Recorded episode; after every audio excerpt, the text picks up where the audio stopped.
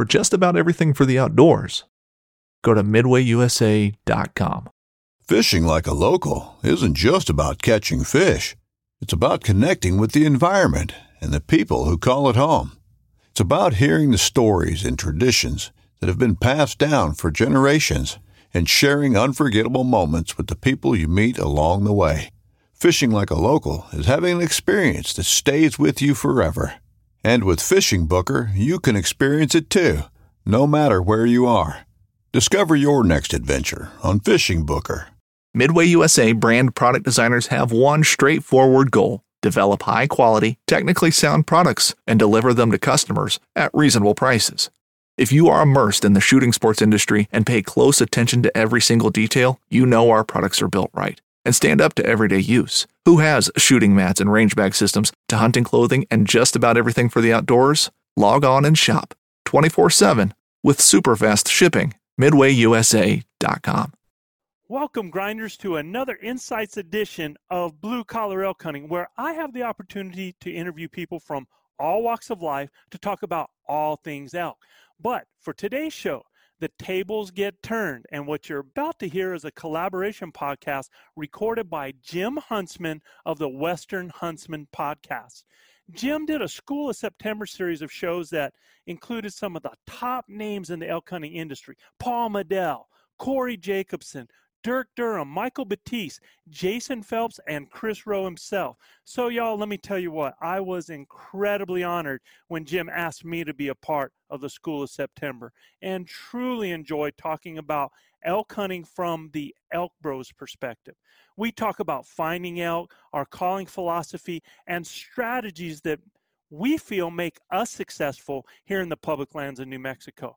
I also get an opportunity to share aspects of our Blue Collar Elk Academy, which is something we're very proud of here at Elk Bros. So, if you haven't listened to Jim's show, let me tell you, you are truly missing out. This guy is a dynamic host and has incredible content. So, if you like what you hear, go hit up his show. You'll be glad you did. Also, at this very moment that you're listening to this, me and the crew are in elk camp.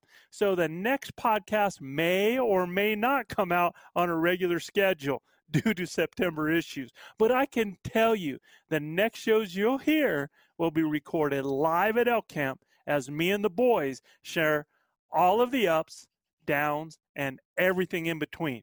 Shoot, be ready because you never know what you might be hearing. But you will definitely be right there with us, right there in elk camp. So, my friends, pull up a chair, turn your volume up just right, and welcome to Blue Collar Elk Hunting's Insights Edition.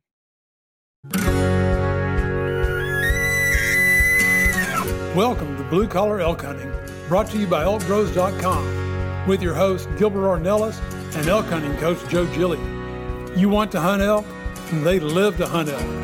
Their goal is to share with you what they have learned grinding it out for over 35 seasons, doing what they love. So come on into camp and set a spell. Welcome to Blue Collar Elk Hunters.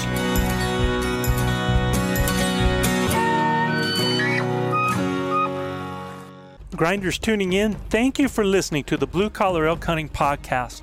Our goal is to share our knowledge and help you flatten that learning curve so that you too can have some of the very same incredible experiences that have given all of us here at Elk Bros a lifetime of memories.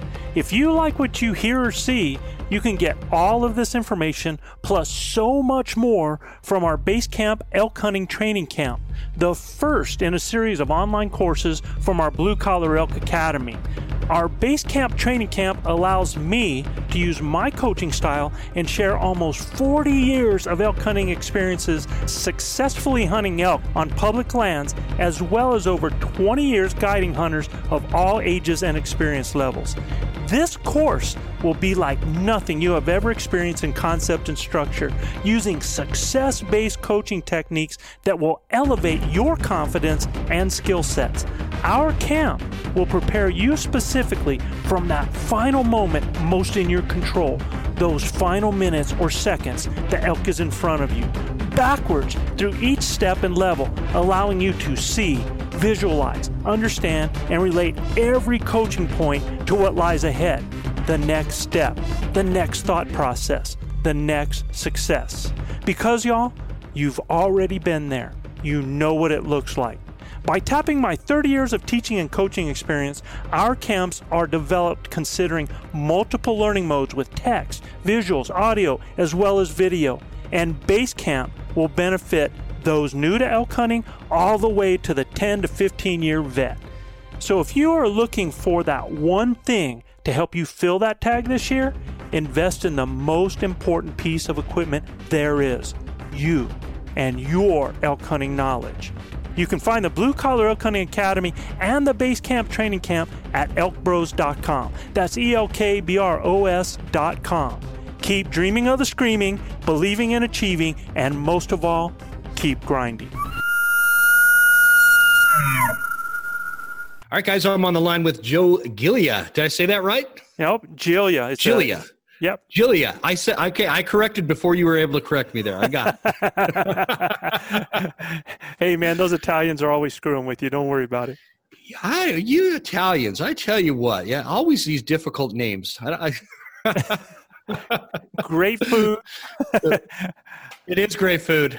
I, I would be, uh, yeah, I, I, could live off of off of Italian food. So, uh, Joe is uh, is kind of the the owner, founder, and and the coach over at Elk Bros, elkbros.com, which uh, offers the blue collar uh, podcast, elk hunting podcast, right? Mm-hmm. And the the other aspect to, I'm just pulling the website up here to the Elk Bros website is it is a, a complete and very thorough online elk hunting uh, program that kind of walks you through every aspect of of the elk hunting um, the, the elk hunting thing we do man this uh, the, this passion that we all love can you tell us a little bit about that yeah so we call it the blue collar elk academy and uh, actually that is what started this whole venture. It was it was the idea, the dream to be able to to, to do that because Elk Bros is basically we're in our infancy, man. You know, uh, it's going to be, gosh, man, it's a little over a year. Uh, it's actually going to be two years this September. We're in elk camp, and and guys that I hunt with that have been clients of mine over these uh, years, number of years, have become super close friends and we're out in the woods and, and I've never been a just a uh, point and shoot guide. I, I'm a retired coach, teacher, 34 year coach, 30 year teacher, and it's just what I do. And sharing the passion of whatever I'm doing, and elk hunting is a huge part of my life and what I do. Yeah. And when I'm out there, I'm always, you know, I'm always trying to teach these guys about the the the moment, the memory, the hunt, and and trying to get them to not just go through the motions and look for an animal and harvest an animal. I really want them to understand the moment. I want them to take it all in. That's why we do this. And mm-hmm. so I'm I'm always teaching them. And I had these guys that have been with me and we get back to camp and if you've listened to our podcast you hear about the venezuelan mafia and that's yeah, uh, yeah You've heard him, right? Oh yeah, I've heard the Venezuela Mafia. I love yeah. it. Yeah, so that's Manano Grateron and uh, and and Luis Gonzalez are are yeah. are the two guys that are just incredible, incredible people. I mean, salt of the earth per people, just mm-hmm. exceptional mm-hmm. human beings. Unbeknownst, un, unlike the rest of us that are in this group, these guys are good guys, and you know they're uh, they're talking to me one day, and and actually at separate times, and Manano's like, Joe, why? You know, he said you don't you don't guide. He says you teach. You know, you coach. He says, you know, all this information that you know, you should be sharing it, and what I didn't realize is he knew that I had this little heart issue a year before. And and I think Manano thought I was going to die. and he was like, he was like, dude, you better share this stuff before you die because we could use it, right? And, uh, so we got talking about it, and and then Luis was like, you know, bro, what is it? Is it money? Is it time? What do you need to to share this? And you know, I thought about it and they just really stayed on me. And it was February after that first hunt that, you know, uh, I had been going through stuff and thinking about it. And when I taught school, I taught video production, graphic design, web design. Um, and so. Oh, I didn't know that. That yeah. makes it pretty.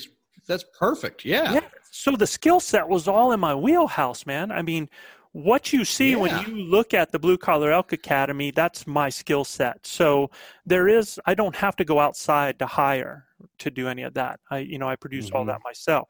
So I, I bought the domain domain name in February. I called the guys up and I was like, "Hey, it's happening," and and I named it Elk Bros, and I named it Elk Bros, and and I always like to explain that because I it's not a, a boys' society uh, far from that. But because my daughters, I have two daughters, and one of my daughters is an incredible huntress and uh, incredible shot.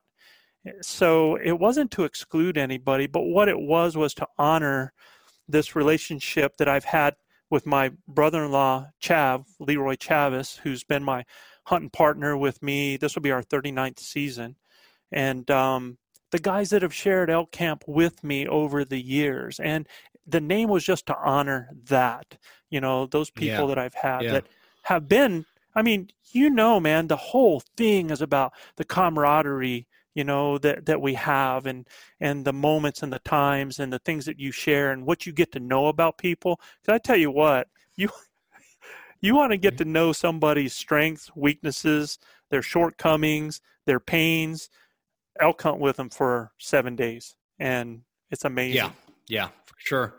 You, you kind of when you're when you're hunting with somebody, uh, especially if you're like hunting the for, for the first time with somebody, you, you learn fast. Oh yeah. There because you see you see these emotional highs and emotional lows, and, and you're just all over the spectrum with with uh, somebody's personality, you know, and and uh, you could tell a lot about a person for sure. I think I think that and serving in the military with somebody is is where you can really quickly learn and identify kind of the character and nature of another uh, another person for sure. So that's interesting because I was going to ask you about where you ca- came up with the name Elk Bros. Yeah, that was it, man. And you know, if you look at Elk Bros, you'll see our logo. You'll see a, a, a big orangutan looking guy and a little smaller guy there. And the, the big guy's me and the smaller guy's Chav. Chav is uh, 10 years my senior.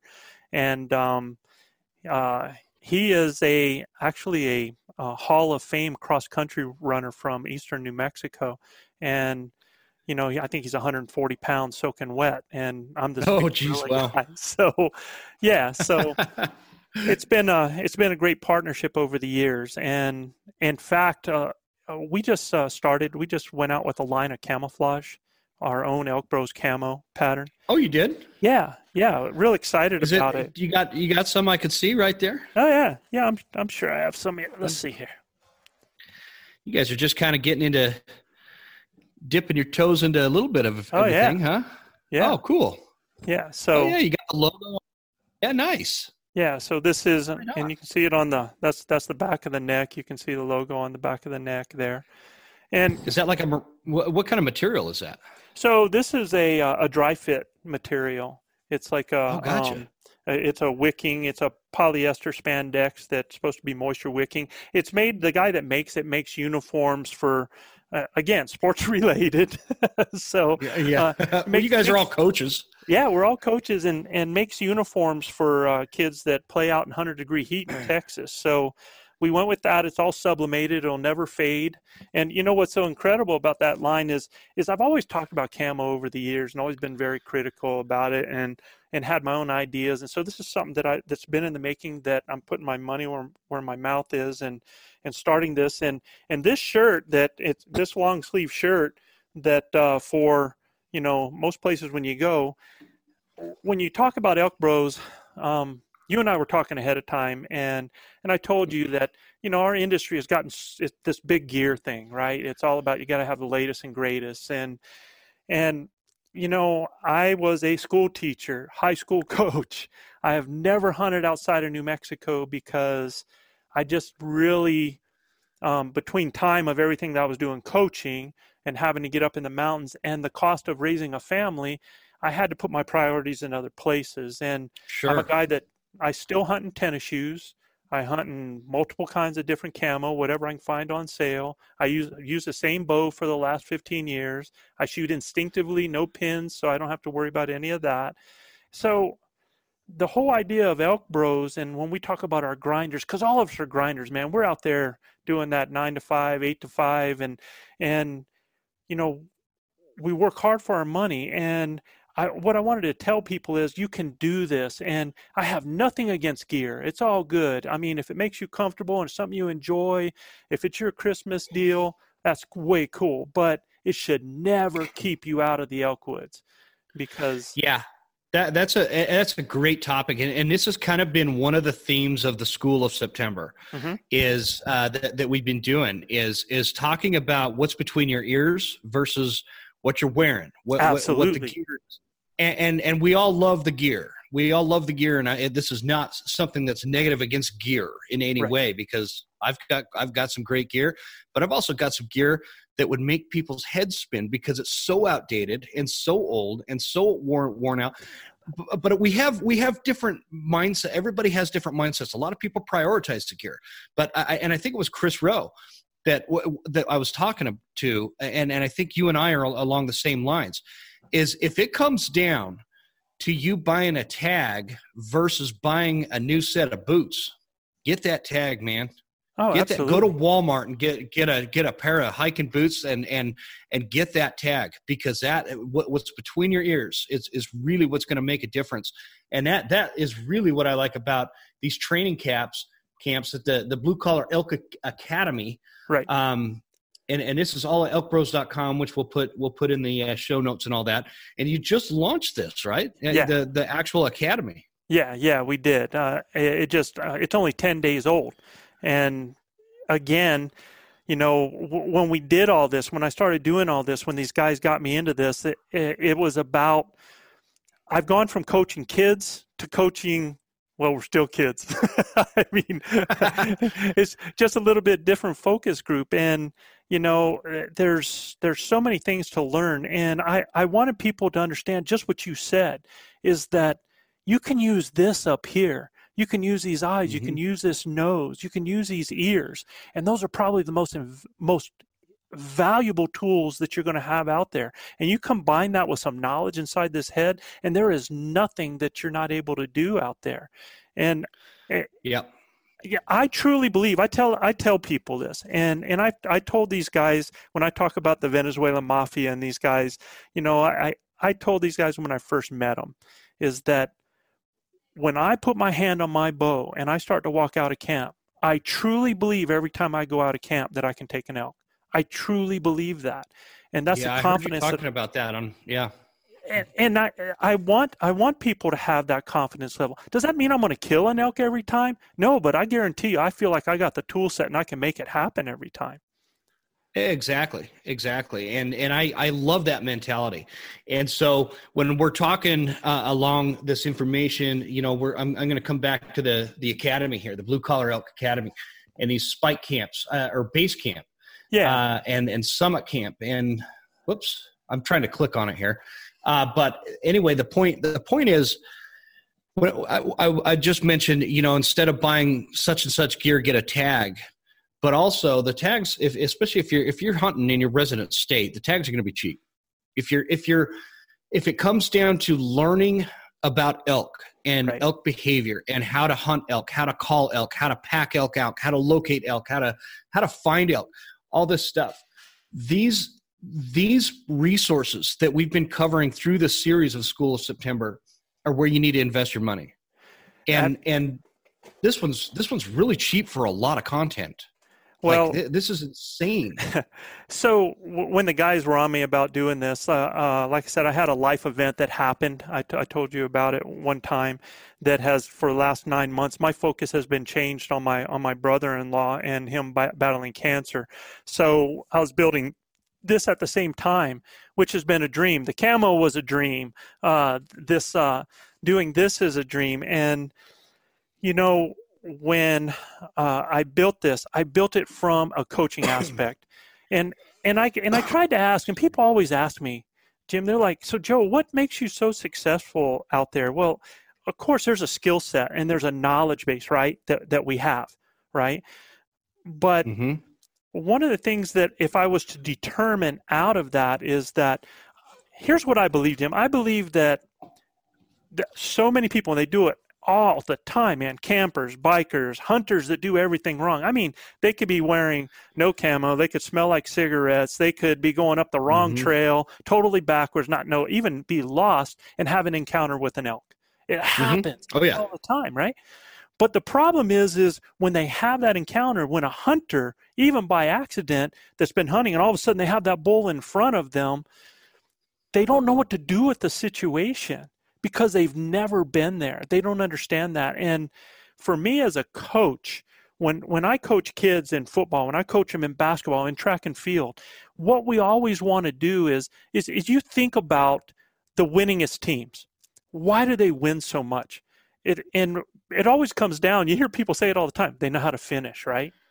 Mm-hmm. And and I think that's a huge part of it. And why do they know how to finish? Is because they know what it looks like. They know what success. They know what it at the end looks like. The you know those football teams. And I and I I've been saying this all the time. You know, you take a look at the most winning football teams that in the last minute and a half, two minutes, they can get down the field in two minutes after they've played how many hours and they couldn't get a field goal, but in the last two minutes, I know, I know. they can get down yeah. the field and they can kick a winning field goal because they have practiced that. They know what it looks like to be there at that point. You know, a mm-hmm. basketball team with a with a last second shot at 2.2 seconds. They have practiced that. They know what it looks like. So when they get there, they they know how to finish. You know, I have pole vaulters that we work what it feels like to go over a bar so that once they get to that point, they haven't even got there yet to that point. But when they do, they're going to know what to do with it when they get there, right?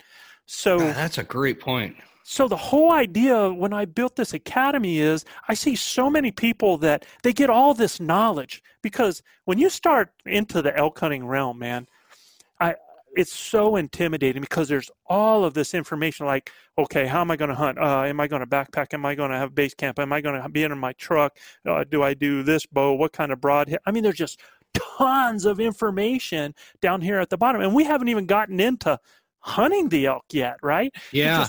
all of yeah. this it's so that that's so interesting you say like i just i just had this guy that i just met him. Uh, dude just moves from um, Alabama or uh-huh. somewhere down south, right? Uh, up to up to Idaho, right? Up to North right. Idaho, and and he's going on his first elk hunt, and and he's going, "Hey Jim, how, so how do you break down an elk? How do you quarter an elk out, and all this stuff?" And right. I'm like, dude. You are you are focusing on the wrong thing. right. you, you, you've never hunted an elk. The last thing you need to concern yourself with right now is how to quarter an elk out. I tell you what, you get an elk down and give me a call, come help you quarter it out. But in the meantime, you, you need to work on how to find elk, how to yeah, hunt elk, how to. I gotta to love the positive thinking, man. I gotta love the positive. I, I do too. Yeah. oh, I, I love it. Uh, the guy, the guy's fired up. He's super excited. He's a he's a big time whitetail uh, whitetail hunter. He's uh, he's killed some big bucks.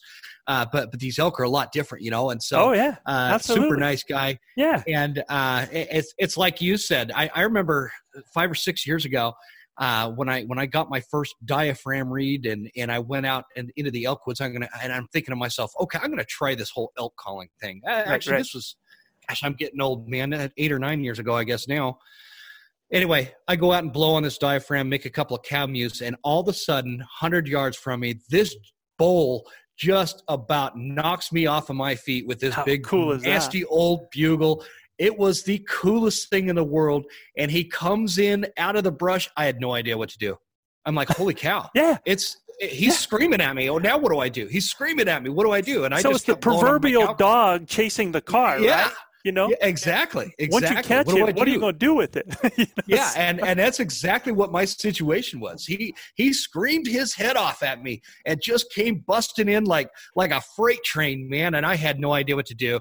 He comes in and, and I bust him out. He he, he left.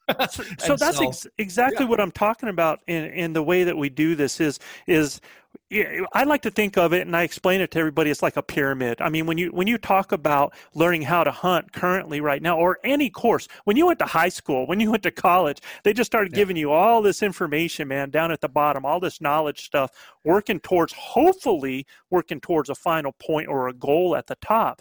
And what happens is is is I, I, I like to compare it a, a, lot to a video game. You know, has all these different levels. I you know, you spend all this time going through this little route at on the on level one and boom, your guy's dead. So you start from the beginning. You try another route, boom, he's dead. And and you're trying to get to the next level when you don't even know what the next level looks like what you're going to have mm-hmm. to contend with once you get there. And by the time you do get there, you've done so much crap on the first level that you don't know really how you got there in the first place, right? So the whole idea of what I do with my it's just a coaching strategy. This is how I coach. This is what I've done for years. Is I take that pyramid and I invert it. And I start with the moment that is most in your control as an elk hunter. And that is that final moment, that minute, those seconds when that elk is in front of you. And th- that is the one time that you can and is going to determine a lot of times the difference between being, you know, punching a tag and not punching a tag.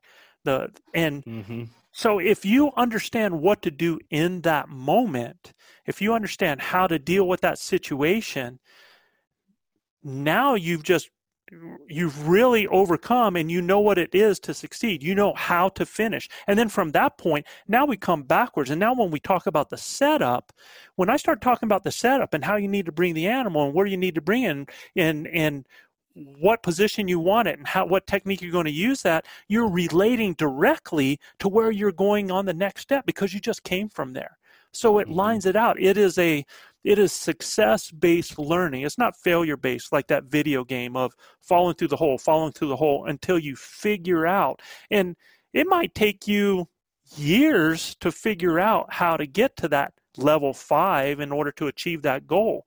Well that's that's a lot of time man that's a lot of yeah. time in an elk hunter's yeah. life.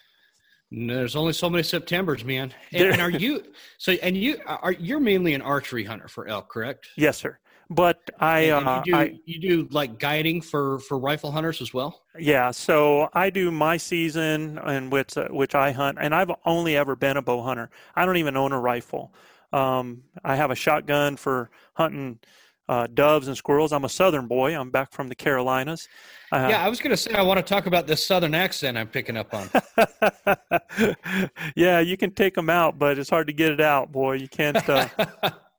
but uh, so I, I I bow hunt, but I think what really opened me up, opened my eyes up to elk's perspectives and their needs is when I when I was became a guide, and I've been guiding now for over 25 years and I guide all through from you know September all the way through to January, man. And when you mm-hmm. do that, you get to just see this whole it puts the whole picture together of their needs at certain times of the year, where they're going to be, what they're doing, what their their wants, what their likes and dislikes are that once I started guiding year round, I think it really opened up my eyes to a lot of aspects about the lives of elk.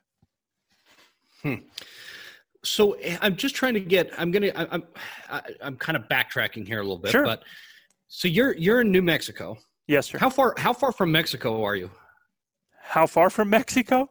Yeah, if you got in a car and drove to the Mexico line, how how long would it take you? Probably seven hours, man. Because oh, okay, I'm, so you're, I'm you're north New Mexico. Colorado.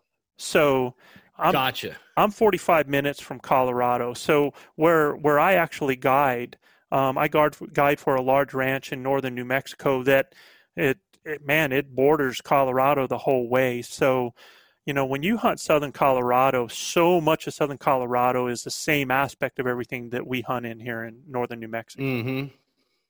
I'm just trying to get a I'm I'm an hour from Canada, so I'm trying to try geographically. I like to. I, am a nerd that way. I like to kind of see where you're at, but uh, and and you so you you hunt uh, New Mexico. You've guided New Mexico right. uh, for a long time. Mm-hmm. I think you've done like 34 elk over 36 years, something like that. Yeah, uh, and, and, yeah.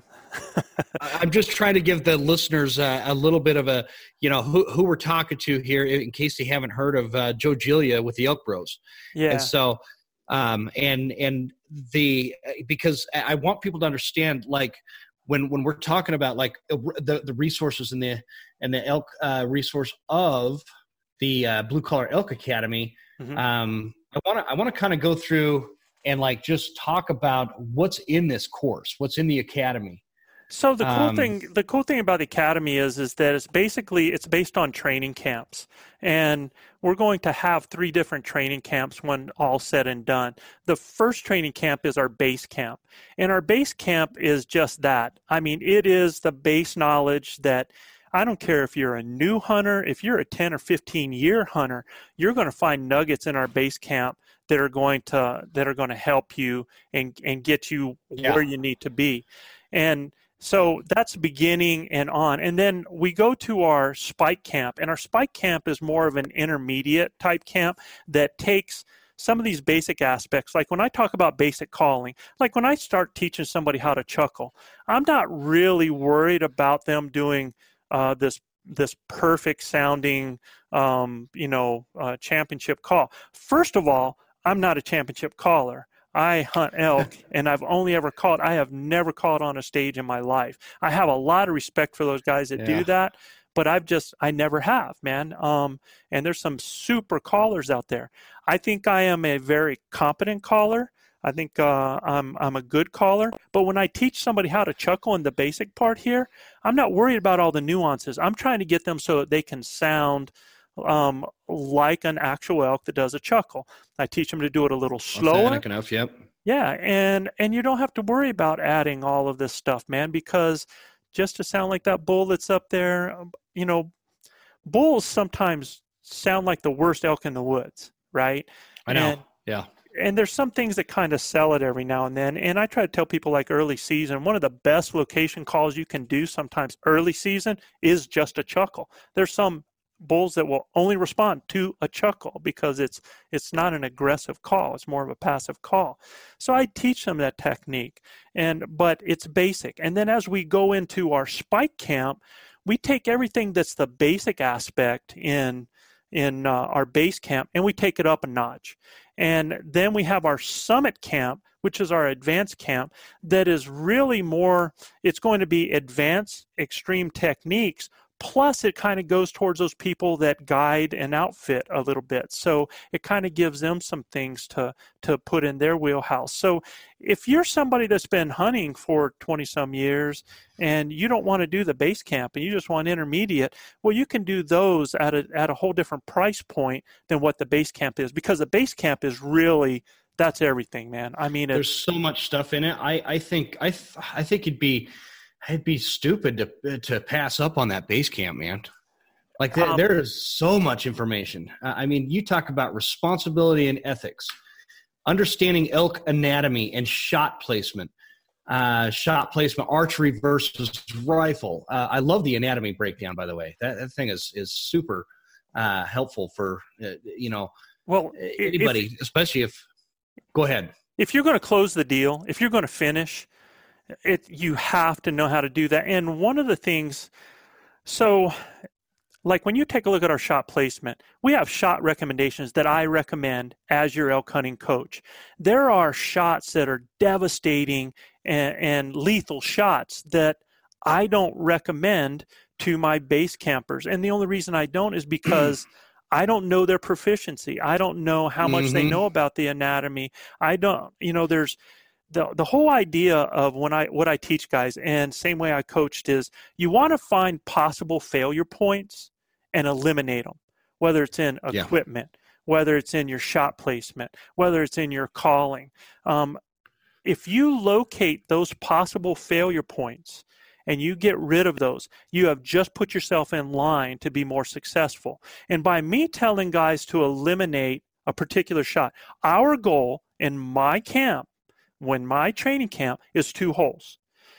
If you shoot and get two holes, you have most likely taken out both lungs. I say most likely because there's some ways that you can get two holes without both lungs, but most likely you're both lungs. And I don't care if it's an elephant or a mouse. A good buddy of mine used to say this, Carl Gamage, uh, God bless his soul, passed on us, but Carl used to say in that beautiful voice of his, I don't care what it is, a mouse or an elephant.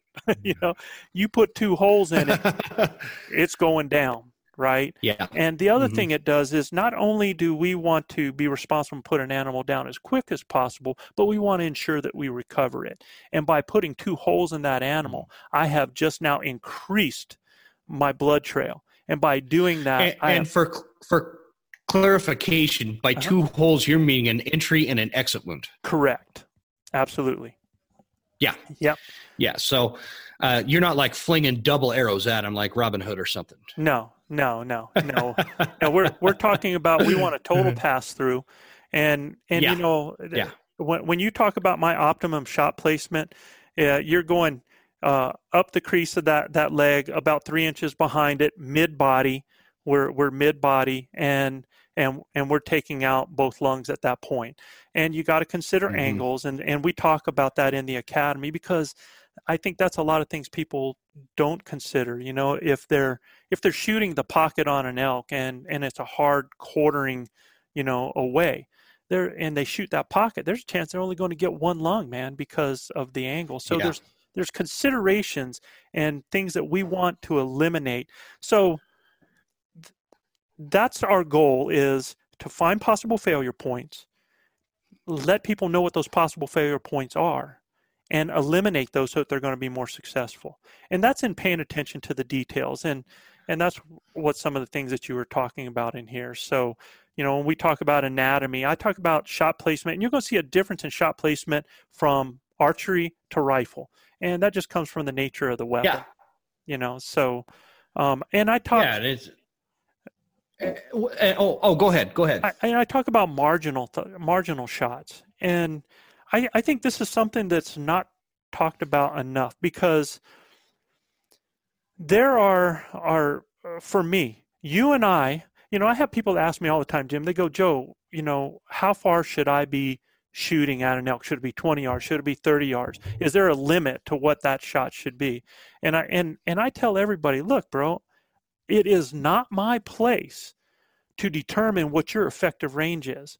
You have to know that you have to understand what your comfort zone is, what your effective range is, and then stay within that. And if you don't, now you're creating a marginal situation. Or if you're shooting at an angle, uh, an animal at an angle, and and you're not comfortable with that angle, that is a marginal situation. So in that point, yeah, I, I love this section in it, and you, you even you even have imagery to show what what is a marginal shot, and um, and, then I, I, really like the words from the wise from Chav. Yeah, you know, so I love it. I in in the Chav and I, our personalities are two different. but We coached together for years, and we uh-huh. reached a different kind of kid. I'm like this. I'm this passionate, emotional. I'm in your face kind of guy, you know. And and Chav is very reserved, very quiet. He's E.F. Hutton, dude. When he speaks. Oh, gotcha. Yeah, yeah, yeah. you better listen, right? so, I love it. Yeah. He he like puts things just in a way that is is only how Chav can put it. It's like short to the point, and you know, here I'm rambling on, rambling on, and Chav will say it in ten words. you know so. It, it's it's so I, I know and i love i love how the picture is there. Like the the picture of him right before the perspective yeah. it just it, it like kind of pulls you in. Okay i've got i've got to listen. Um and Absolutely. and so it just so people know when you're when you're in the academy here you've got you've got audio where you just you, you can hit the play button and listen or you could read the text uh, and then you have a bunch of videos in there as well and and, uh, and then you got to go through and, and read uh, Chav's perspective. And there's a bunch of buttons too. I mean, if there's a button there, there's a lot of interactive content. So if you see a button or you see a box, a lot of flipping boxes that'll give you information on the front. Um, when you get to the calling segment, I thought I was being original uh, with this until I heard you interviewing Chris. And I want you to understand something, Jim, is that I hunted for 30 some years. And I've started doing this whole podcast and getting involved in social media now for, well, it, it, about a year and a half, right? So mm-hmm. in doing that, I've started listening to, you know, other podcasts, other people, looking at how people do this because I truly believe that if you want to do things well, you go find people that are doing things well. And and then emulate and then build on that. And I was listening to your podcast the other day and That's what I do, and, yeah and uh, and, and I think I was listening to another one of Chris, and Chris actually years ago had started doing his Chris Rowe website content. And, yeah, Rowe Hunting Resources. Yep. Yeah, absolutely, and uh, and he um he did basically kind of like an app thing before its time, you know, with that website where he basically had, from what I understand, he had decision based scenarios and here I thought I was being original with this because we we have the Elk Bros. When you get to the calling, you start seeing the Elk Bros decision tree, and it's the same idea, man. Same concept where I actually take people kind of on my shoulder on a hunt, and I give them the scenario, and then I tell them, I say, okay, so here's the possible decisions, and then I let them make a decision, and whenever they make one, it doesn't go, eh, you're wrong. It says, okay, this is why you should think about this. So it becomes educational, and then they get to make another decision and see how and why I would take it a certain way. And so it just yeah. keeps going throughout on pretty much an actual hunt. And then once they get to the end, generally, you know, we'll either give them the information on there or there'll be some video from from a hunt there that kind of shows the situation or kind of reinforces that. And mm-hmm. it's just that kind of interactive stuff that i think is is super beneficial for people because i had a listener that called me the other day. Actually i called him. He sent me an email and i called him because of his his letter. And he was saying joe i hunt in this area in oregon that is so thick and he says, "You you say to hunt with your eyes." Well, there's no place for a high point for me to use binos. There's no place for me. It's so thick, I'm not able know, to get above. I know exactly what how that guy feels because that's a lot of how North Idaho is. It's too brushy and thick. There's no spot and stock, any of that. So I, I know I know what he's talking about. It's a but lot funny, different than. The funny thing about the per, the thing was it was a perspective because in my mind when I was saying hunt with your eyes, I had it it didn't include optics in any way. What it meant is yeah. when you're moving through the woods, you got to be looking for sign. You got to be looking for parts of an animal. You got to be looking for um, things that uh, are track or or droppings or um, dew trails. Or you use your senses when you're actually on the hunt, and instead of depending on a bugle man. I mean, there's mm-hmm. so much more to hunting, man. We we were given this nose, we were given these ears, and if we use them, Jim, my first technique to hunt elk when I knew nothing. I don't have this Italian nose for nothing, bro. I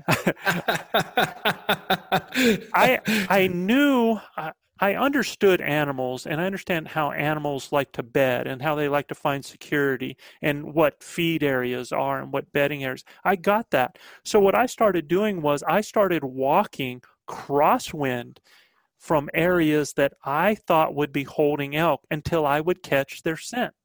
And once I caught their scent, I would then turn and hunt into the wind and find the animals. That was my original technique using my nose, using their technique against them, basically. Mm-hmm.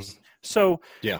Because th- that's it's pretty effective. They're pretty stinky, if we're being honest. oh it's, man, it's a like it's a good stink because it, you know it, it, it's uh, it's what we're looking for. But that that they actually uh, more so than any other animal I hunt, you could smell an elk from a long ways away.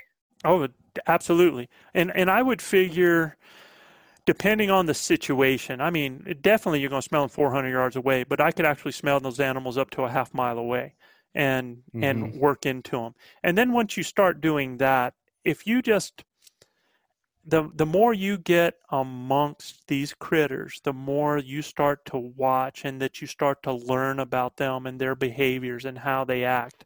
That's what you were talking about before. That's what you were talking about the knowledge factor that's what we're doing with this academy is we're trying to shorten that learning curve by giving them knowledge there's even buttons that you'll go in there just on on elk behavior man as you're going through because I, I don't want it just to be just this straight reading phase. We want interactivity. We want uh, people to to have sidebars, you know. Um, and that's and, what I love about these websites, uh, like like the one that you've got here. The the the way that the the uh, a student, we'll just say student, the right. way the student can go through this and it's interactive.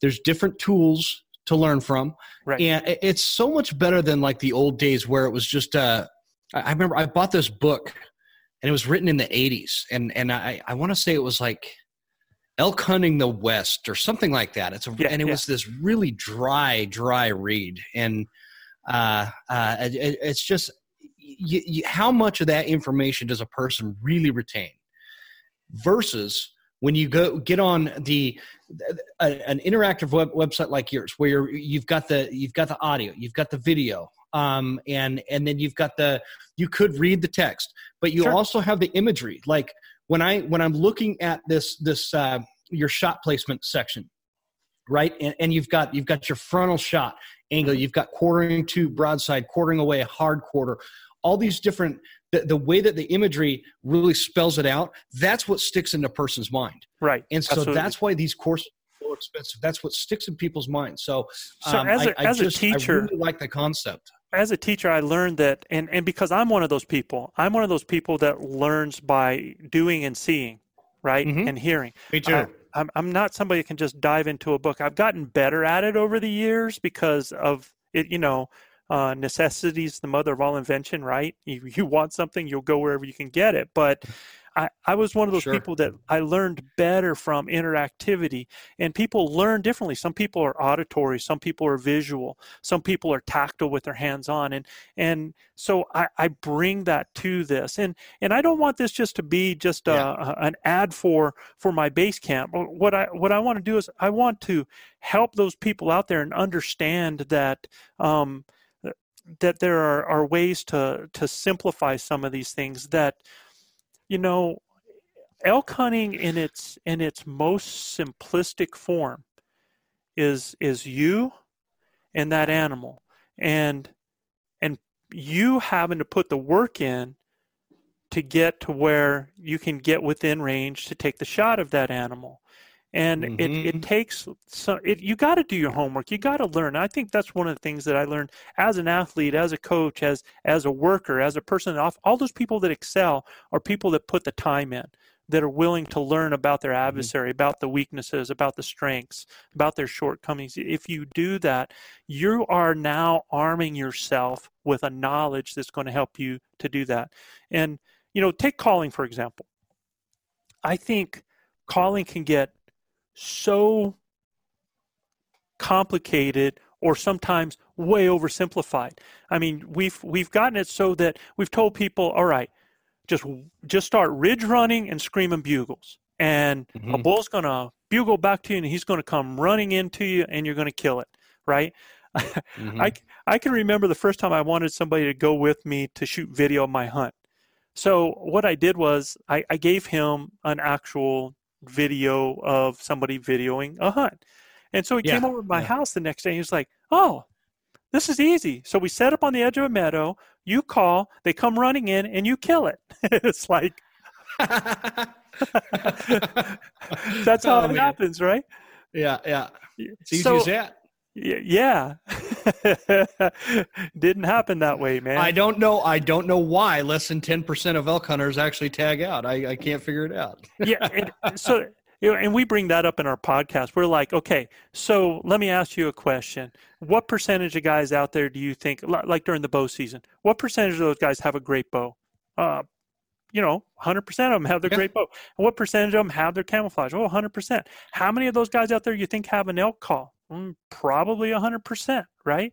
You know, and all of them are, are using all the same equipment, have the same gear, but only 10% of people are killing elk out there. So why is that, man? And and you brought it up is that they're they're they have all the gear, but they're they're missing something, man. They're missing the knowledge up here and how to apply that gear to the situation to make it work mm. for them, right? Okay, because I haven't seen it. Couldn't agree more. Yeah. Yeah. Yeah, couldn't agree more. It's it's it's the one element that I, I, I, you could and it's this is super obvious but i'm going to say it I, because i'm master of the obvious sometimes anyway so i might as well uh, maintain my stigma of that but um, you could take a guy with a $3000 bow and and another $5000 in other gear and send him out to the woods and uh, put him up against a guy that's uh, shooting shooting a 20 year old bow and and a flannel shirt but knows elk right I'm going to take the guy in the flannel shirt Absolutely. every day of the week. So, and and that's that's the concept of stuff like the blue collar uh, elk academy and, and and these others and and you were saying you don't want to make this a whole ad or whatever but but the, the and i'm sounding like a broken record on, on on school of september but but the point of these is to get a little bit of a different perspective from everybody that i'm talking to right. and also provide the the resource that's going to go a lot more in depth than we can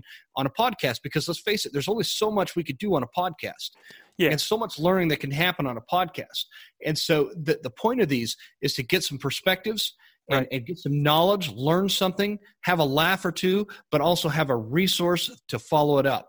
And that's what this uh, that's what this is uh, this is going to help us out with with uh, with So- your resource. there. So let's do this then. You got people that are listening for a different perspective. I'm going to give a different perspective for you because it, it's it's something that I, I hear all the time. Uh, different things. So I can give a different perspective in in in how to hunt, how to call, and in different areas like that. Because you know I hear about a lot of people that are always trying to get as far back as possible to get away from people because they figure that the elk are less pressured and so therefore they're going to be easier to call in and this guy doesn't do that um, because i don't always have that option. Yes we have wilderness in new mexico and yes you could hike way back into the backcountry and do that. But i've taken 34 elk in the last 36 years all public land all uh, from the, the state draw Mhm. and been very successful. And i've been very successful doing that in high use areas. And i think what happens is that a lot of times people are fed this picture that you have to go get a pack on your back you have to hike in six miles to where the aspens are just beautiful and gorgeous and, and, the, and the elk bugles are ringing through the hills and that's how you're going to be successful Well, there's a lot act- of nostalgia and romance in that, and and, I, and that's what that's what's fun to watch on YouTube, right? Um, Sure, absolutely. And, and so so there is that aspect of it, but uh, I'm with you. I know where you're going, so Yeah. So what, what. I what I do is I tell people is look, is people say if if if elk smell a human being or if they see them on something, boom, they're gone. They're they're the next county over. Well, you know, there might be places in Colorado where animals can head over the next ridge after ridge after ridge and not see another person or another ranch or another farm. There's not many of those in in our state. Um, there, it's everything's bound by something. They're going to come across usage no matter where they are. And I truly believe that there's a difference between high use areas and low use areas. And I think that there are areas that a lot of hunters pass by because it's not where elk are supposed to be. And it's some Yeah. of the best hunting that there is in actuality. I'll tell you a true story.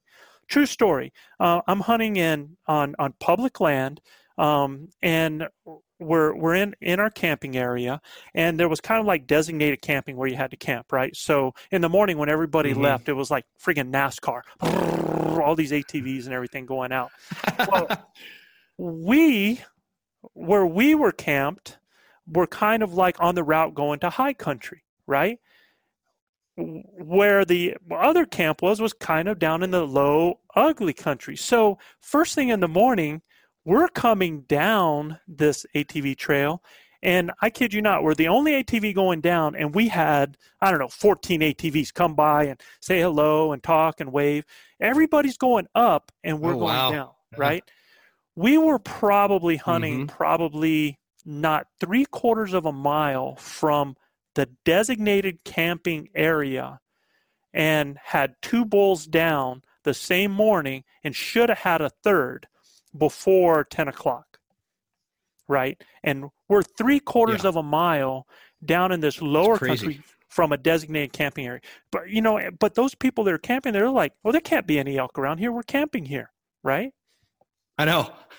I've had them come right through camp. Absolutely, So absolutely. you know, I that the the concept that you're talking about, I I've kind of coined a phrase. I don't even know if I've used it on on the show before, but it's it's called I call it the trailhead dementia, and and everybody thinks that they need like this this official formal trailhead to start from or a, a very specific you know blocked off logging road where they could park Yep. heck no man you if you're on a dirt road and I don't care what rhyme or reason you have. If you could pull over to the side where it, where you know dang well nobody else has ever done that before, Yep. get out of that truck, park right there, and hike into those dang woods. That, those elk are in there. I- I- obviously, there, there's gonna there's there's more factors to that, but just on a basic, uh, a, a very basic uh, idea, I guess. Uh, I don't go to trailheads. I very rarely go to trailheads. I very rarely rarely go to old logging roads or, or, or cat roads and and and do that. I, I park in some random spot. People probably driving by think that I broke down on this dirt road. yeah, absolutely. Yep. you know what I mean? And Yeah. and I lock my truck and I head into the woods and I- and I get elk responses everywhere. And and like you said, uh, the, the elk the elk from last year, old Broken Tines here, was 0.74 miles off the road. It, it- it's not like I had to go six miles back or ten miles back. I'm not There's able to tell you how many times because what one of my favorite things to do is when i put an elk down uh, is that i will go and get my atv and i will try to find access and I'll, and, and i've got my my elk marked on my gps right and so Mhm. all i'm trying to do is now i'm trying to drive and and see how close i can get for the pack out and and i am not able to tell you how many times it's been like 0.33 0.48 0.56 you know from an actual access of some kind. So uh, you know people think that these animals that they are extremely intelligent they're extremely smart they're going to be areas where people drive right by them. All it takes is 400 yards of a ridge and you'll never hear them sometimes in the thick trees. You you won't see them. Mhm. You know so it I, I think we spend so much time going by elk um, looking for elk. And i don't have the option so in new mexico it's not like colorado. In colorado when you're giving uh, an otc tag you can hunt any of the otc units. So if i don't find anything here i can drive 20 miles and try this other location right? Well we're giving a hunt unit. So um, I kind of consider just like again when I coach in a very small school. So I always have to deal with the athletes I get. I don't have people moving in and out all the time. So when I Yeah. hunt and a unit, it's the same concept. I got to deal with the the girl that came to the dance with me. Man, I got to hunt the elk in that area. I don't get to leave. Yeah. So I have to find other ways other than just screaming and and to to locate and to hunt these elk. And what I tell people is a lot of times they end up just going by these areas and instead of really using their senses, paying attention, finding the food source, and finding how these elk move through there. We are locked in, so we have to find a way to hunt these animals. And sure, if if if we have a bull that's screaming that's that wants to play challenge game, well, that's an easy, right? Mhm. But how many of those animals are doing that? And so many people go by elk looking for elk. And and they're generally Yeah, looking for I them agree. all in the same place. You know, last I uh, last season, I had I, I don't know if he was a five or a six point bull Mhm. run right across the road right before dawn, right uh, as I'm driving to my hunting spot, right across the road. Uh, a couple days later, I'm driving. I'm driving down this road. Now, I'm not saying this is not a uh, promotion to road hunt. Okay, Sure, that that is right. not what I'm saying at all. Right. What I am saying is, as I'm driving to my elk spots, three different scenarios where I saw bull elk from the road. So that tells me, and and I imagine this is going to be very regional specific. I think in a, in a lot of ways because uh, there's different nuances. Like like for you in New Mexico, I imagine if you're six to ten miles in the backcountry, Mhm. the climate does not lend itself to hanging meat and and making six pack trips out over two two days. You know what I mean? Like right. right. where I'm at, I could find a nice cool creek and hang that meat, and it's good for a couple days. Right. Uh, you, you, know, I could take my time. I, I imagine in New Mexico, uh, in September, you're probably in what in the 80s.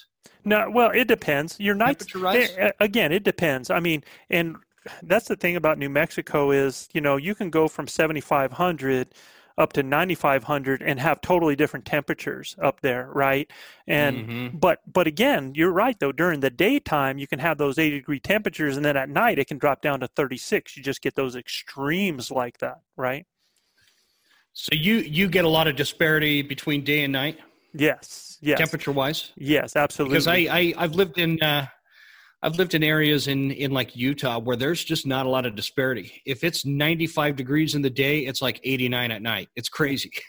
Yeah, it just no. that, that, sucks into those rocks and stays there. Um, yeah, we that's interesting that, too. Yeah, yeah. Uh, I I I I was coming through New Mexico one time. It's February or, or maybe early March, mm-hmm. and I'd stopped at this truck stop. They were giving away, and I'm on I 40, and they were giving away. Uh, free coffee. Actually, it wasn't a truck stop. It was a, one of those rest stop areas, right? Yeah. Okay.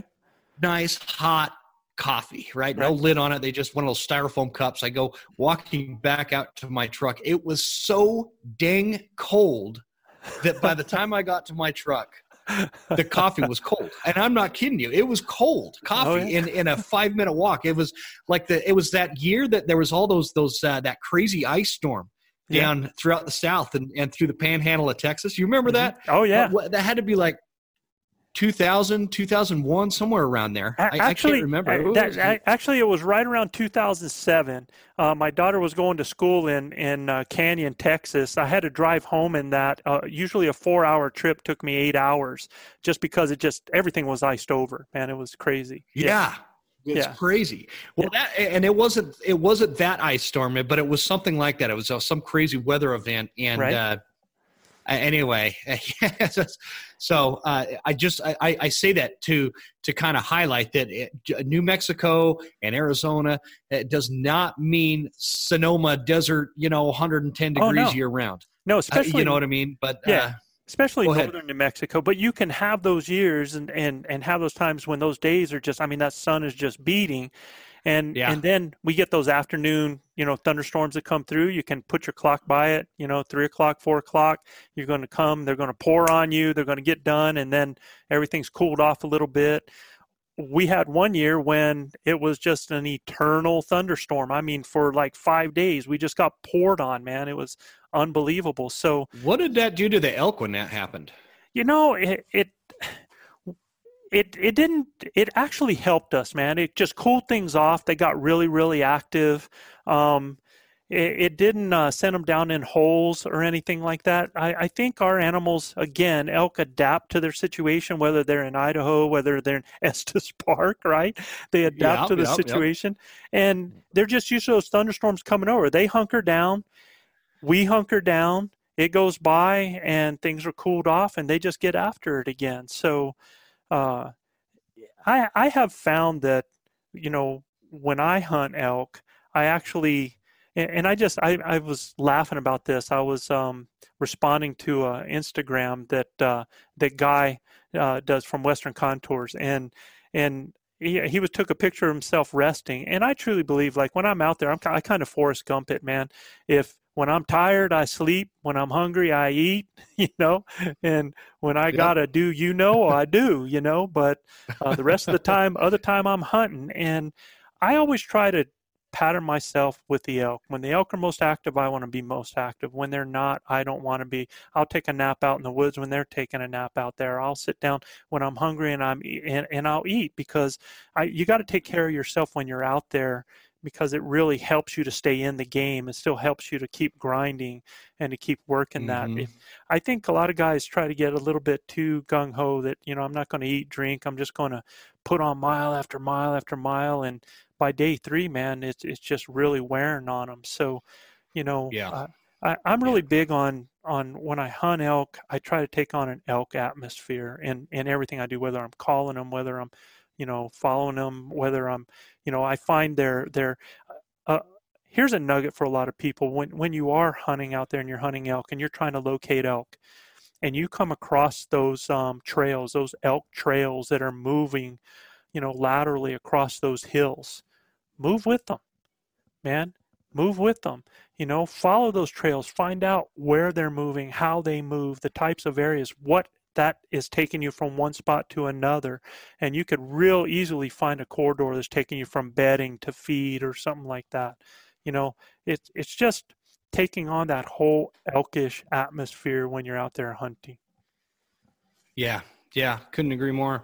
I want to kind of get back to uh, talking about locating elk, and that's kind of along those lines. Sure. We were talking about how far you need to be or not mm-hmm. need to be, mm-hmm. uh, those kind of things, and and I, I also we should clarify. Um, you know, it's not.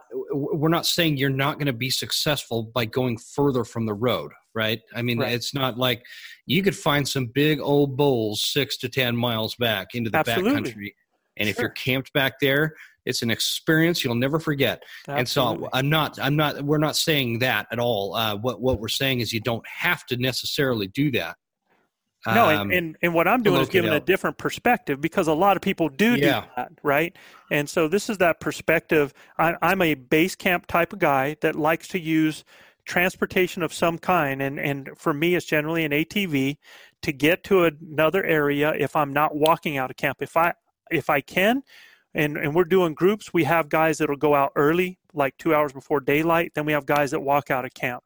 So we try to to hit near to far in different areas. So that transportation becomes just a mode for me to get to an area and then i am back on foot again uh, when i'm hunting. So um, when you talk about locating elk one of the things that we do especially if we are group hunting now if you're solo um, it's a little bit different. But if we're group hunting, we like to do just what I said.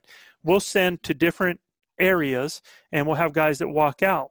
And we are basically um, your hunt scouting at the same time. I mean, you should always be paying attention to what you're doing, paying attention to your nose, your eyes, and sure. stuff, and track sure. what's going on. And our our goal is to is to cut elk, man. It, uh, just like you're trying to cut track on a cat.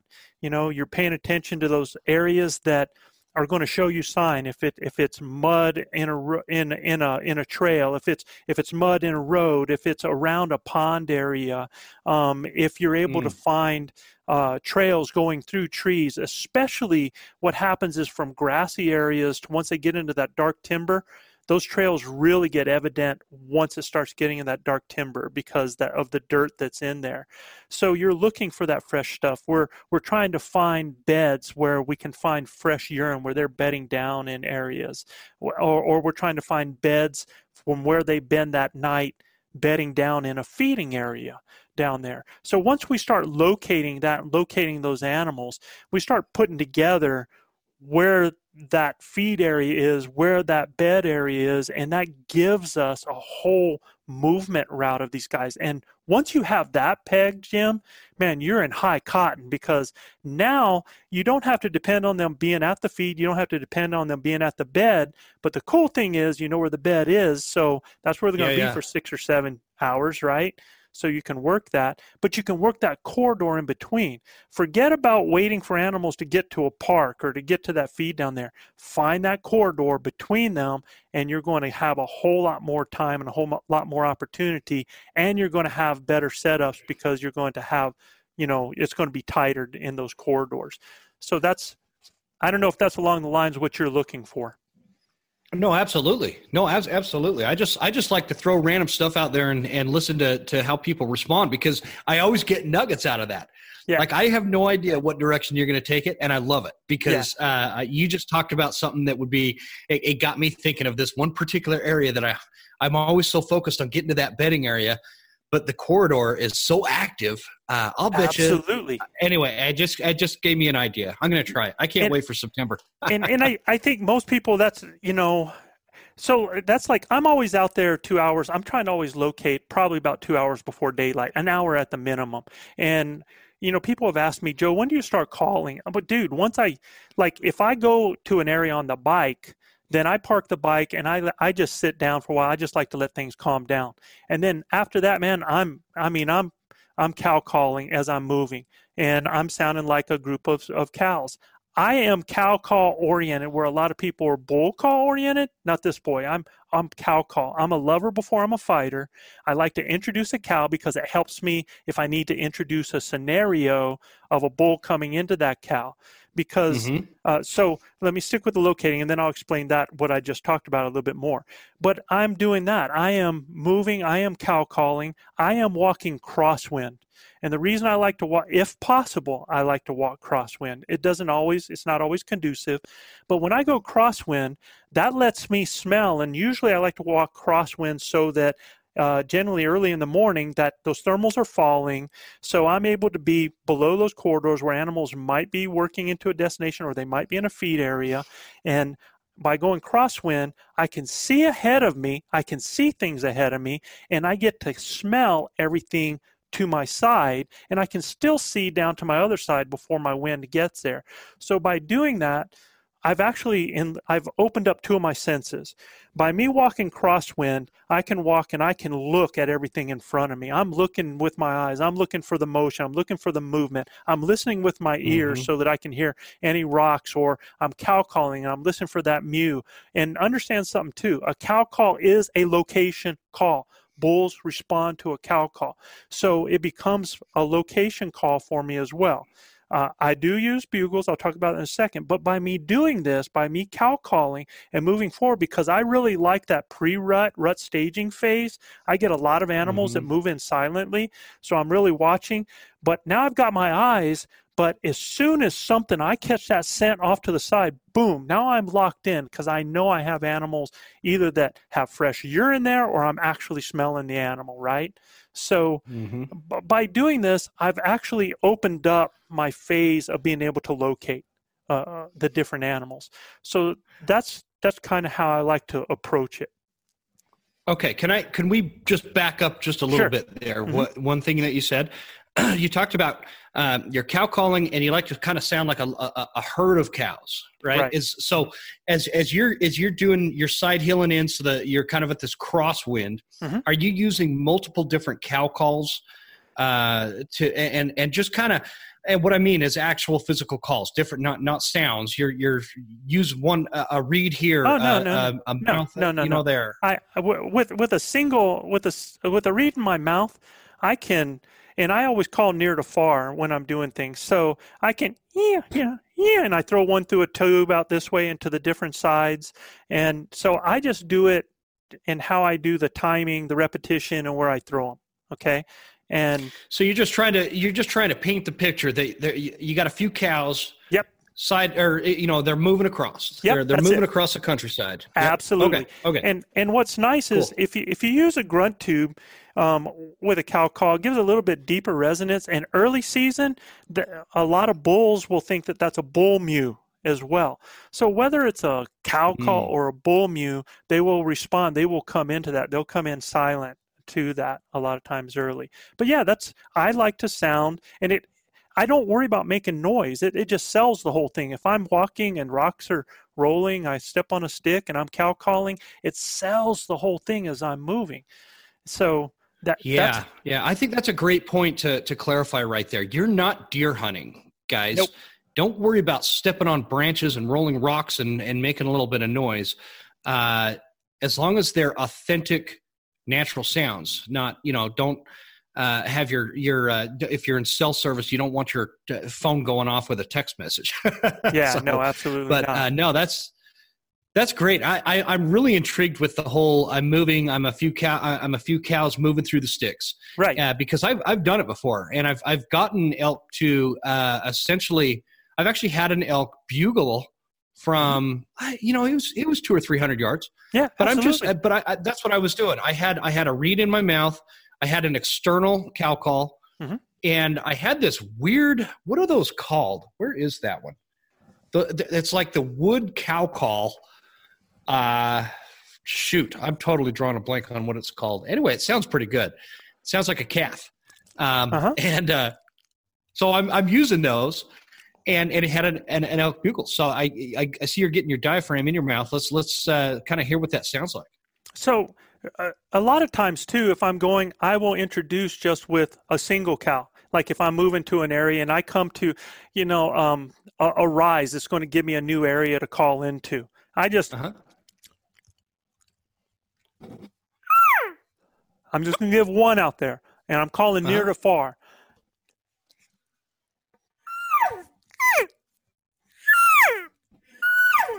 So by throwing some through the tube a little farther, doing it closer, you give that illusion of one cow being a little further, one being back, right?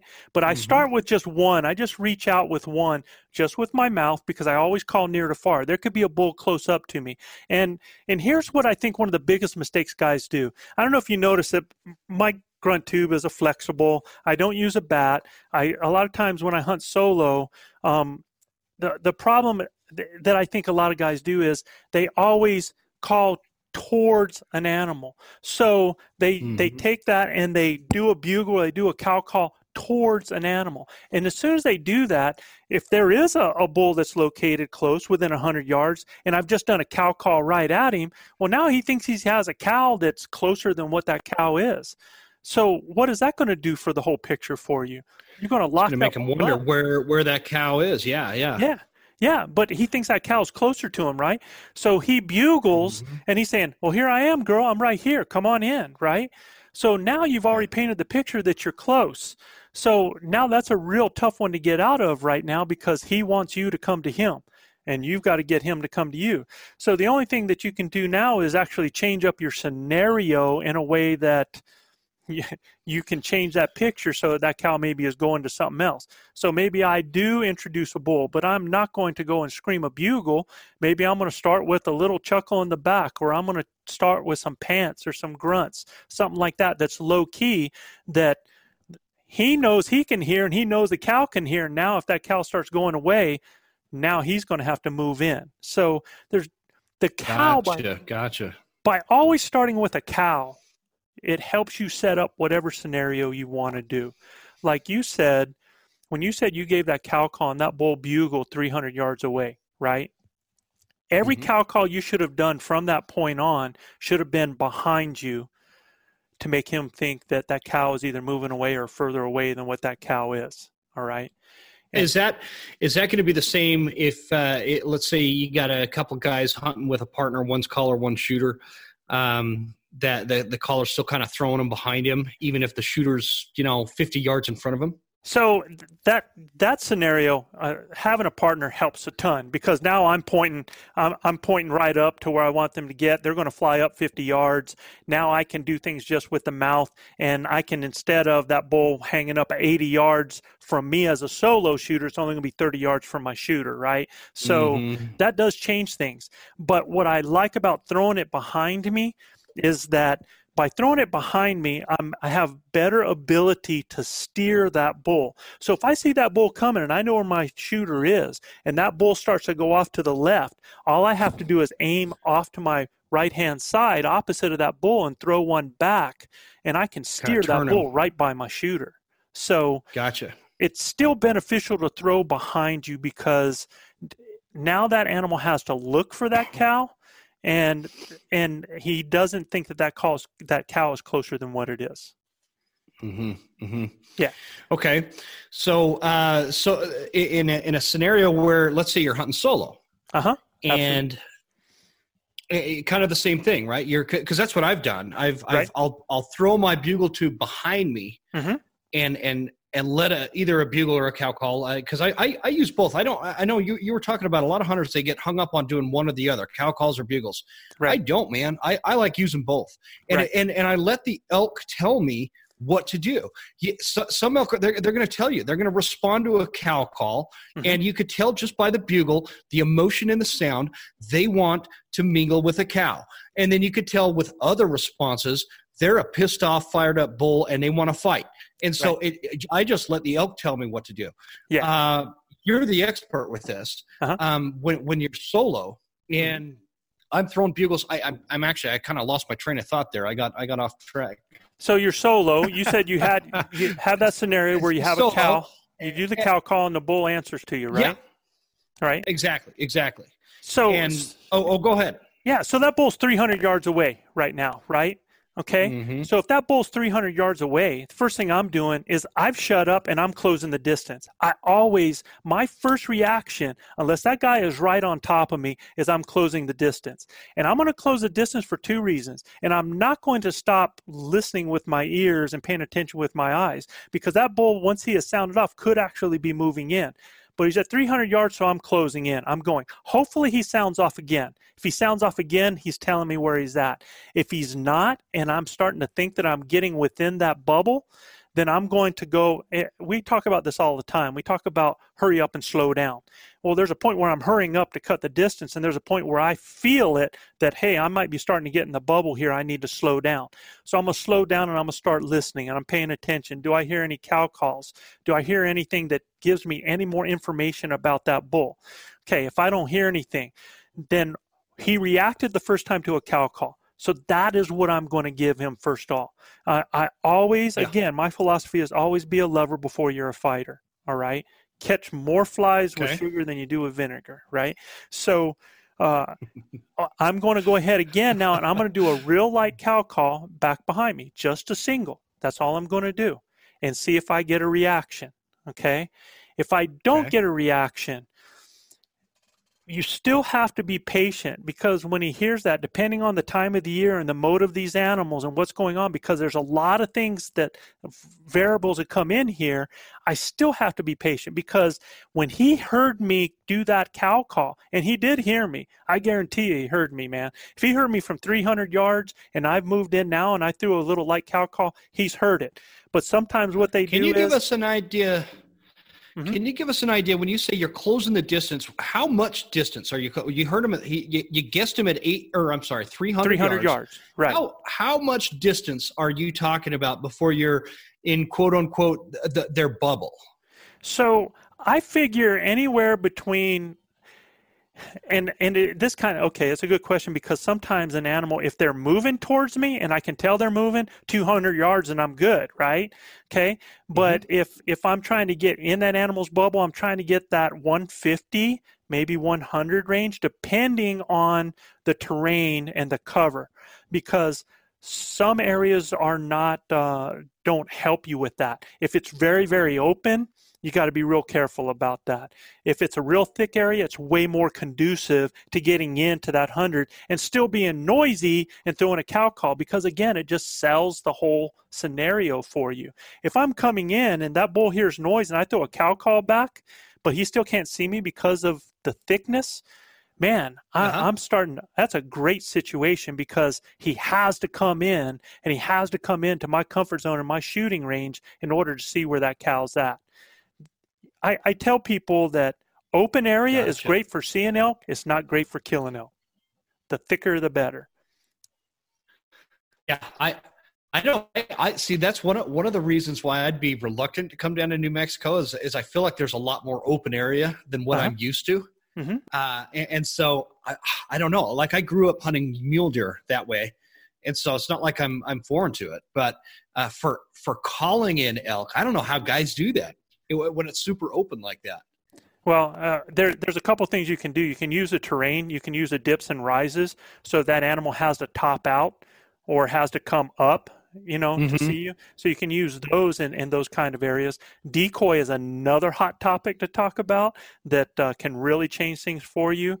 But uh, or you do it so that that animal's on a different level and has to come up to your level. If you look on our base camp, there's one where I talk about using the terrain, and I'm in a very open area, and this bull actually comes from a lower area and he has to come up in order, and he walks by me at 20 yards because he's looking for me because I've thrown those calls back behind me and he's trying to determine and trying to locate and he's not able to see from that level down. And people have said that bulls don't like to go uphill. Hmm. Hmm. Uh, I tell you what, man, you paint the right scenario, they're going to go uphill, downhill. You know. Uh, yeah. Yeah. Definitely. Yeah. I don't. I don't subscribe to that theory at all. That uh, I, I understand that if you're if you're bugling with a bull that wants to fight and and you're in that challenging bugle mode, right? Uh, the, the the elk the, the the bull will feel a little bit at a disadvantage if it's real steep terrain to come from below but it's so easy to maneuver onto the side heel and get on the same level with that bull. It should be a non-issue. But like you were saying, you're a lover before a fighter, and if you're if you're cow calling that bull in, they don't they don't give a damn if they're going up or down. Uh, they'll they'll yeah, I I agree with that. Yeah, absolutely. I don't worry about it. I, I guess is what I should say. Yeah. And you go back to that scenario where you had, I've moved in on that animal 150, 100 yards, right? And I throw out a cow call and he does not respond my first thing to do is right now I'm still shutting up, right? I've thrown up that cow call there and I'm looking because at that point that guy could just be walking in. He could have just been waiting till he heard that cow and then once he hears it, and if you watch enough elk, you'll see stuff like this and now he's just walking in that direction. So that's where you really have to pay attention. Now, if some time goes by, a couple minutes and I haven't gotten anything there, I'm going to cow call again and I'm going to start introducing a situation as to why that cow's not going to him. And I'm going to introduce a bull, and I'm going to introduce it in another fashion. I'm not going to go all crazy or anything like that. I'm just going to start introducing some bull noises that are going to show that maybe there's a bull there tending that cow. It could be glunking, it could be some some uh, uh, some panting, and then uh, uh, those are the types of things that I want to work with that and start maybe throwing a couple other cow calls. I'm going to actually grow the situation of that single cow that has when that cow has been located right there and now go to an actual group that's moving in maybe some cows with a bull that's tending them so now i'm introducing a scenario that i can play up and try to get that bull that's in that area because now we're kind of in a cold calling situation if he's not responding, right? And I'm mm-hmm. going to try to get that so that he thinks now that there's a bull there that has a hot cow, and that's going to change the whole scenario. So when you're talking about these kind of strategies, does does it vary greatly from like early September to mid September to uh, end of September for for you in your mind? Does it do the strategies change? Do your cold call or I'm sorry, calling um, tactics change? Throughout the season as we're talking like early rut versus you know peak doesn't no, really change? Not really because one of the things that you know uh, it's it's always the same thing. Whenever you're doing a call out there you're trying to do you're trying to do I, i've simplified it. You're trying to locate participate irritate exclude or challenge. That's what you do with your calls right? We're all everybody knows what the locating is the participating thing is just when you're trying to get people that want you know uh, an elk or, or a cow that has that herd mentality that you just wants to be with you just because they have that herd mentality. Irritate yeah. is, is that something you know that if, if i have a bull with with cows and i just want to irritate that bull um, i can do things by trying to bring talk to his cows not him but talk to his cows the big one that I do, Jim, is excluding. And I think this is the one thing that a lot of people don't do. Everybody knows the challenge. I use that for last because the challenge only comes into play when an elk has already escalated to that point. And that bull will let me know when he's escalated. When that happens, man, it's over. Once I've got a bull that's escalated and is and and is screaming displays and is screaming at me and I cut him off, it's over. That that's the prime situation, right? Yeah, that's fun. That I do that that I think is overlooked that a lot of people don't do is excluding. In other words, so many times when we have an elk that bugles, we want to bugle at that at that elk. We want to mm-hmm. engage that elk, right? And what I try to do a lot of times is uh, is I try to exclude that animal. Yeah, he's my target bull, but I'm not going to engage him. I start doing the cow calling and I start sounding like a bull with a cow. Either it's tending at this point in time. If I start including other bugles, then it's a hot cow, or if I start doing sounds that signify I have a hot cow. So, what I'm doing is basically creating my little scenario here that he can hear and I am not challenging him. I'm not engaging him. I am totally, I'm putting the hand up, you know, stay away. We're all good here. And by doing that, by me creating that atmosphere and not challenging him, not engaging him, he wants to come and get involved in that. He wants to come check it out. So, like communicating, but not communicating to him. Right. Is that is that kind of the general? Absolutely. And so when when you're when you're doing that, are you are you creating? Uh, and Michael, I'm sorry, I lost you just for a second there, Jim. to a specific. Uh, Yeah, I don't know. I'm sorry. Can you hear me? Okay now. yeah, I have you now, man. Okay, go ahead. Ask that question again. Yeah, my internet is saying it's unstable. Okay, so I had I had Michael on, and and he was talking about uh, doing what is called a breeding sequence, where he's communicating with the bull, but he's he's painting a picture. There's Right. a hot cow. There's a bull. They're getting excited. They're talking to each other, communicating with each other. Is that kind of similar, way, or, or are you saying maybe not even uh, using something where it's a breed sequence? It's just it's just you're communicating with a group of cows um, and ignoring the other elk. Yeah. So it, it's a. I think when you talk about elk and when you talk about scenarios, it's all pretty much the same thing, um, because a- the the elk act in the same way. But what what I'm talking about is is. I'm either going to do just a, a bull that is tending a cow or tending cows, and maybe that develops into hot cow situation. Uh, and what I like to do is paint. I, ca- I call it kind of a rut fest, where I'll have uh, I'll sound off like bulls out on the side, either one coming from the right, one coming from the left, and then a bull that is tending that is that is has it. Maybe I guess you'd call that a breeding sequence of some kind. And are you still there, bud? Yeah, I'm still here. I, I did turn video off Yeah, I temporarily. I, I okay, and then Yeah. we, can, we can probably turn it back on here in just a minute. Yeah, I, I turned it off just to make sure we didn't lose our audio. So yeah, I, what what I want to do is I am creating my own party, my own scenario, my own situation. I'm painting a picture of uh, elk converging, um, maybe satellites that are converging on a bull that has cows. Um, most likely a hot cow there, especially if everything is bugling out there. So if if I start you know them kind of doing their little thing on each side coming in and then i'm doing a a sequence on the inside. Maybe i throw some displays out out there then i'm painting that picture of a totally different group of elk than that bull that i'm targeting out there so i am just not engaging directly at him i'm engaging those other two bulls out to the side or i'm engaging my cow here displaying for my cow and I'm doing glunks, I'm doing grunts, I'm doing pants. And by doing that, that my target bull is going to want to join that and is going to come into that. Mm-hmm. It's so, So when- effective. So when he does want to come into that, because I, I really like this topic, when he does want to come in, is he coming in letting you know that he's coming, or is he coming in silent, or is it kind of just a mix? So it's a mix. Um, the the bull we killed. So last year, Gilbert's bull, we I brought in from over a half mile away doing this sequence. We actually got eyes on him at one point, lost him at another point. We got eyes on him again. Came uphill to where we were, and we're 30 yards in the trees. He comes to a little clearing, and he comes in bugling because it was that same situation. He could not see what was going on till he topped out. The topography kept him from doing that. So he tops out, and now he's looking, and he's looking for where everything's at, right?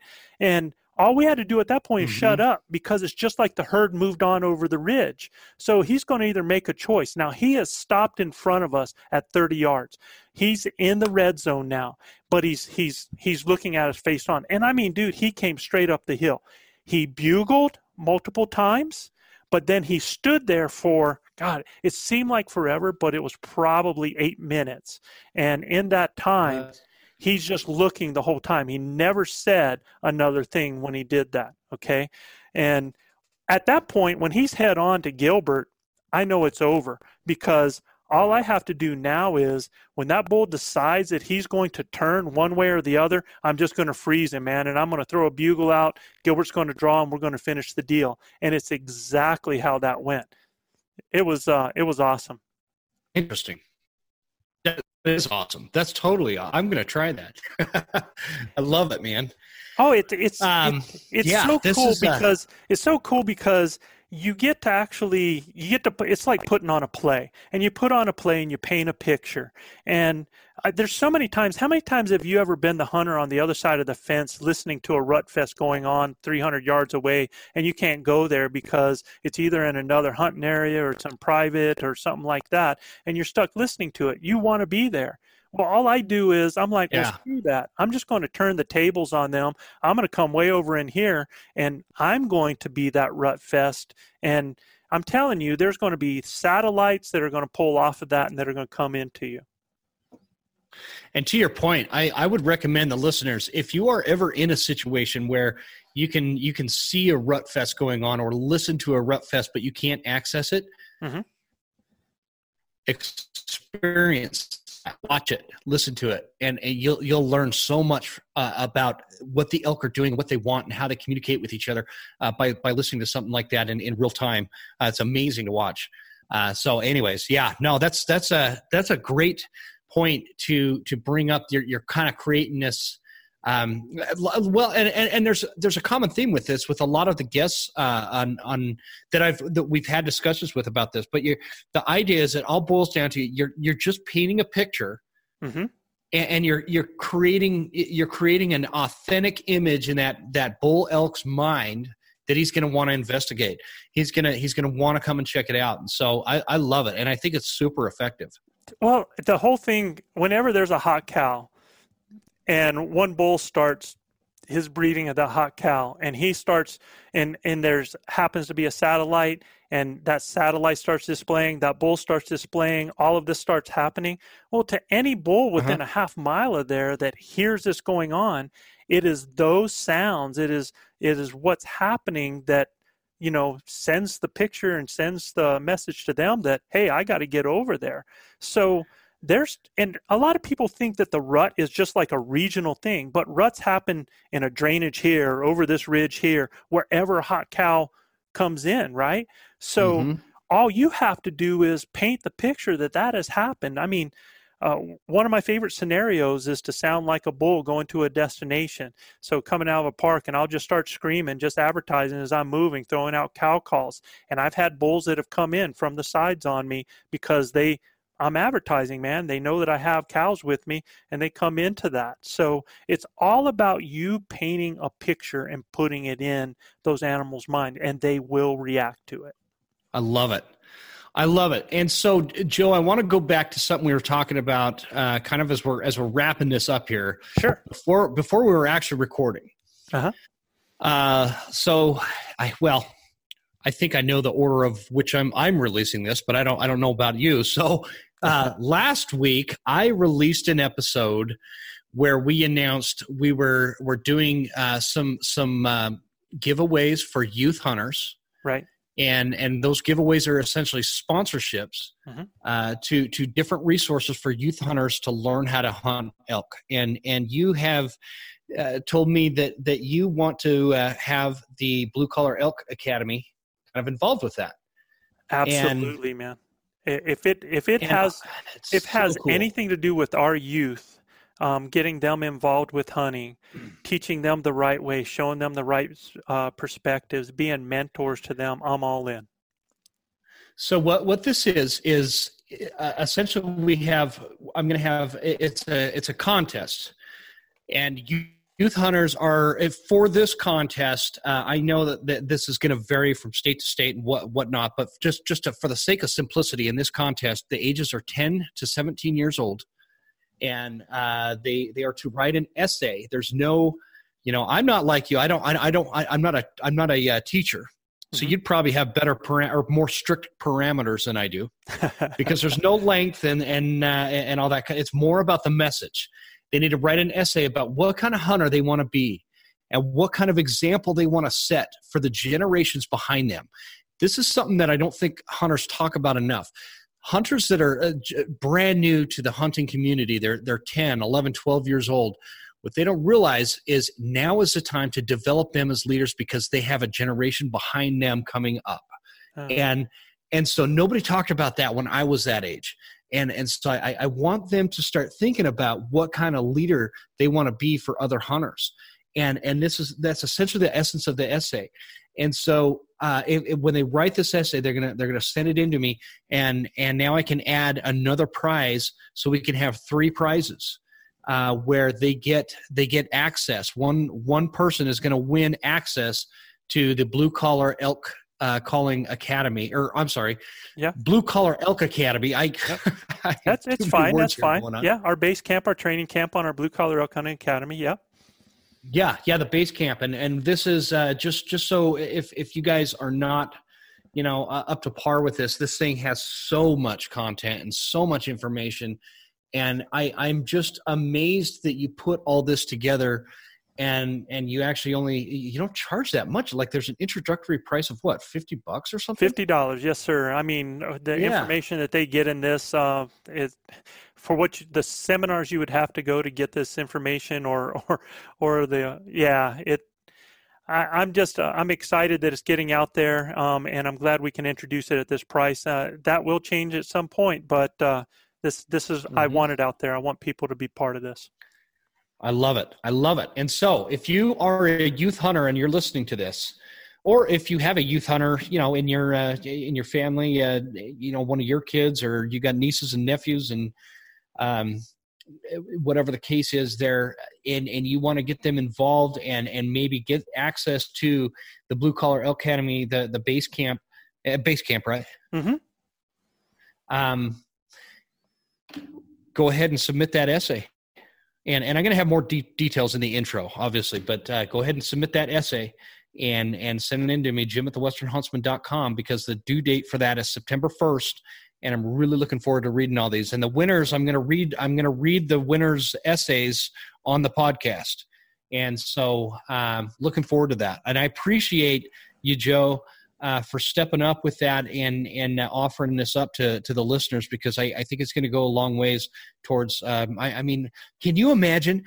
Let's say we've got a 12 year old kid that is he just finished hunter safety and he's going out elk hunting, mm-hmm. uh, and, and he goes through your course. Right. Right. He goes through the Blue Collar Elk Academy. The amount of knowledge from your 35 plus years of elk hunting right. that he's going to be able to soak up it, he's going to be so much further and i keep saying he he or she this you, you could boy or girl is obviously for for this uh, contest yeah. uh, send me those essays so i apologize um, they're just going to be miles ahead of the pack. And so th- this is a big deal. I really appreciate you doing that. Well i mean that's the whole reason this was done is that you know by mentoring people, by trying to help people and show them the right ways um, to talk about ethics, responsibilities, how we present ourselves, our personas as hunters here, um, by putting that in positive light, by making it positive mentorship, it's going to speak volumes. It's going to ripple throughout. And the, you know, when you talk about a 12 year old, you know, today's 12 year old is tomorrow's congressman and is tomorrow's exactly. parent and you know they they are the people they are our future and if this heritage and this tradition is to continue to to live on and be free for all of us then uh, this is critical that we continue to mentor our, our young people and get them so involved. Critical. Yeah. Absolutely. So I think that uh, you know those are a bit long in the tooth need to, need to start uh, you know just stepping up and, and highlighting important and getting them involved in and keep in mind that there's a lot of youth that want to and they don't have a mentor. Uh, out there to to where we could become your mentor without physically taking you out or uh, uh, you know physically being there on the mountain with you. And and that's what i want to become for for anybody that's that's young and, and wanting to get involved in hunting. And and uh, this this is a great way to do it. So um, that's super joe that's super jim this has been a fun conversation man. Oh thanks it's going to be a fun conversation this has been this has been fun. Um, i'm really excited to get this one out there. And I, I appreciate you coming on more than you know Oh, absolutely. It was my pleasure, Jim. I, have totally enjoyed hmm. what you've done, man. So uh, thanks a lot for having me. Thank you.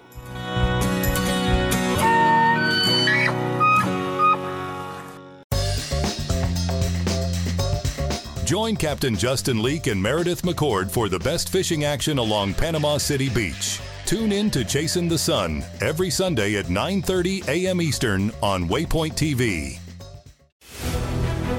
When you go out there and the fish are where you think they are, any one of these casts could be the bite. It's the most exciting fishing that I know right here at Hawks Cay. Oh, that's awesome. Experience the best saltwater fishing the world has to offer. Don't miss Thursdays with Saltwater Experience, brought to you by Golden Boat Lifts, every Thursday night from 7 to 10 p.m. Eastern on Waypoint TV, the destination for outdoor entertainment.